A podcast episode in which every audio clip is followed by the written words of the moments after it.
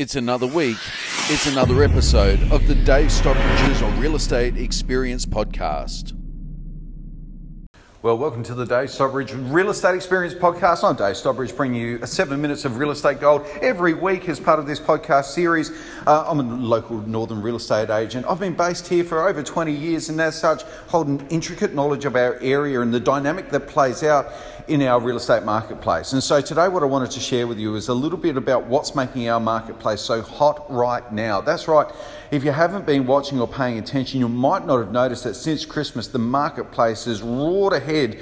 And in fact, we're at peak of market conditions once again. These are very similar to the conditions we saw in the last quarter of 2016. And before that, you'd almost have to hark back to the uh, era of Kevin Rudd and the $24,000 first home buyer boost that he gave the real estate market in the northern suburbs all those years ago. And so, what's really curious about this particular dynamic now is that we're at the end of the cycle, at the end of the economic cycle, at the end of the real estate cycle, and it feels with record highs on Wall Street that we might be at the end of the financial cycle as well. And so, when we take all of that into account, it is with some trepidation that I'm suggesting to people to buy. But of course, when there's hardly anything out there, when there's not a lot of stock available, and when there seems to be so much competition at open inspections, it's really hard to tell buyers not to buy an offer. And so, this is uh, uh, this is the dilemma that's playing out right now. Much to the benefit of home sellers. So, if you are thinking about selling, I couldn't really suggest better market conditions to be selling in than those that we're moving into right now. Um, we don't have a whole lot of distraction by way of weekend entertainment once we get past March. We've got April, May, and the election would have certainly been over by then. And so, really clear winds ahead over the next couple of months, and a great opportunity for any home sellers to ride that wave that the market's providing right now as we head long into winter time. So, uh, what do I expect to change in winter? Not a whole lot. Um, what I'm looking for at the moment um, will be some kind of ex, uh, external impetus, external factor that uh, ultimately impacts our marketplace. A lot of people listening to the podcast may be too young to remember the effect of uh, a couple of planes going into the side of the uh, uh Twin Towers uh, in New York in 2001. But uh, for I can remember exactly what happened. the New York Stock Exchange the next day had to be shut down because the market was imploding. There was a great deal of uncertainty. the economic impact of not having any flight travel in the United States States for that 24 or so hour period was uh, um, created a massive economic crater in the United States economy.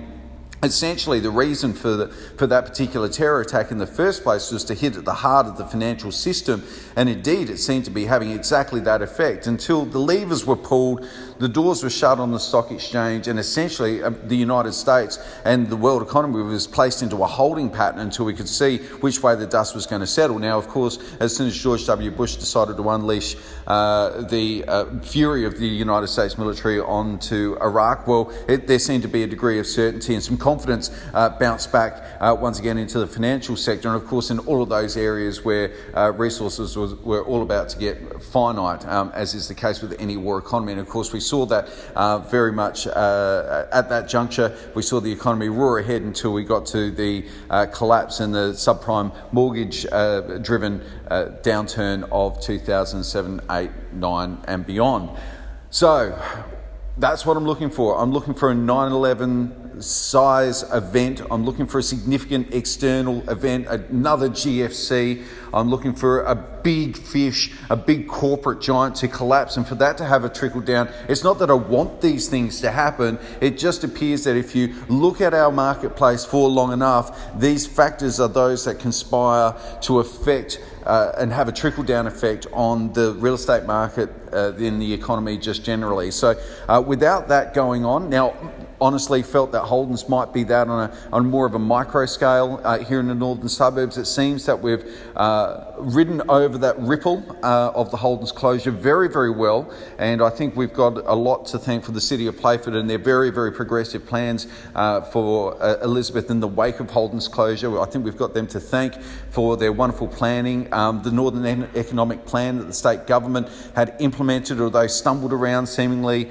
uh, with not a whole lot of direction early on uh, with nothing other than seemingly a road uh, to call an idea. Now uh, we're seeing some of uh, the effects and the investments made in the northern suburbs as a result of that plan now taking hold, green shoots emerging, and this also having a, a positive effect, meaning that really Holden's closure didn't have a particularly negative effect uh, on us, and certainly not in the catastrophic way many people were suggesting it might just a few years ago. So that's why I'm suggesting that it'll be an external factor uh, that will uh, bring a moderating force to our northern real estate market over the next uh, six to 12 months. When it will happen, when that drops, I cannot tell you exactly, but I do boldly predict that that is what we're, that's the sign that we need to be looking for if we're going to predict a change in these very, very strong market conditions that have been prevailing, especially since Christmas. So, what's the outlook? If you're buying, you're going to find it tough. If you're selling, you're going to probably sell early or struggle. Uh, the only reason you're not going to sell and sell well is probably because your greed outweighs the,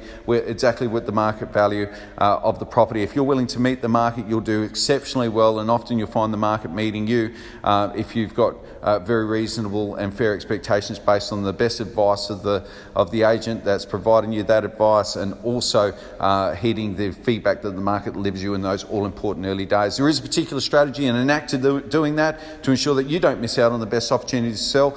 Please, if you want to know more, never hesitate to contact me directly. All my details are in the comments below.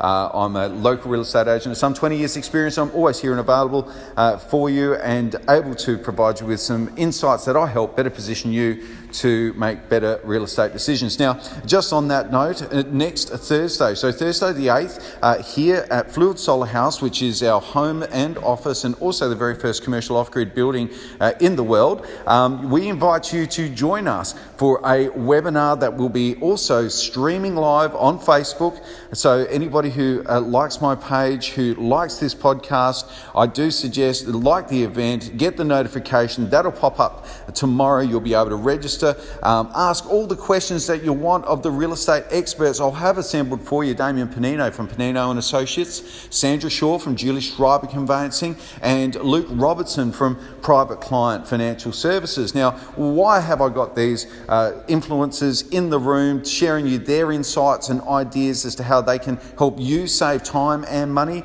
Well, because that's really what I think a 21st century agent needs to be doing. We need to be coaching, assisting, and providing you with the very best information from world class performers so that you can make better real estate transactions um, for the betterment of you and your family. Um, so that's what we're all about, and that's what we hope to be sharing with you. I, I suggest if you're listening to this and you want to know more, uh, just simply email me, message me, contact me, uh, let me know that you want to be in attendance, let me know how many people you want to bring along with you, and we'll make sure that you get some free tickets reserved for you uh, here on the door. Otherwise, please tune in to the Facebook Live. Uh, you can catch all that information, ask your uh, questions in the comments below. Matthew Norris Productions, who produces this podcast for us, will also be moderating and taking those questions uh, on the night on your behalf and forwarding it onto the panel here in Assemble. So we look forward to that Q&A and uh, some really significant insights from some world-class performers uh, in their respective fields. Uh, all northern suburbs based, by the way. We've got some of the best people in the world based right here in the northern suburbs and in our space right now. And it would be great for us to be able to share some of their inputs and ideas with you.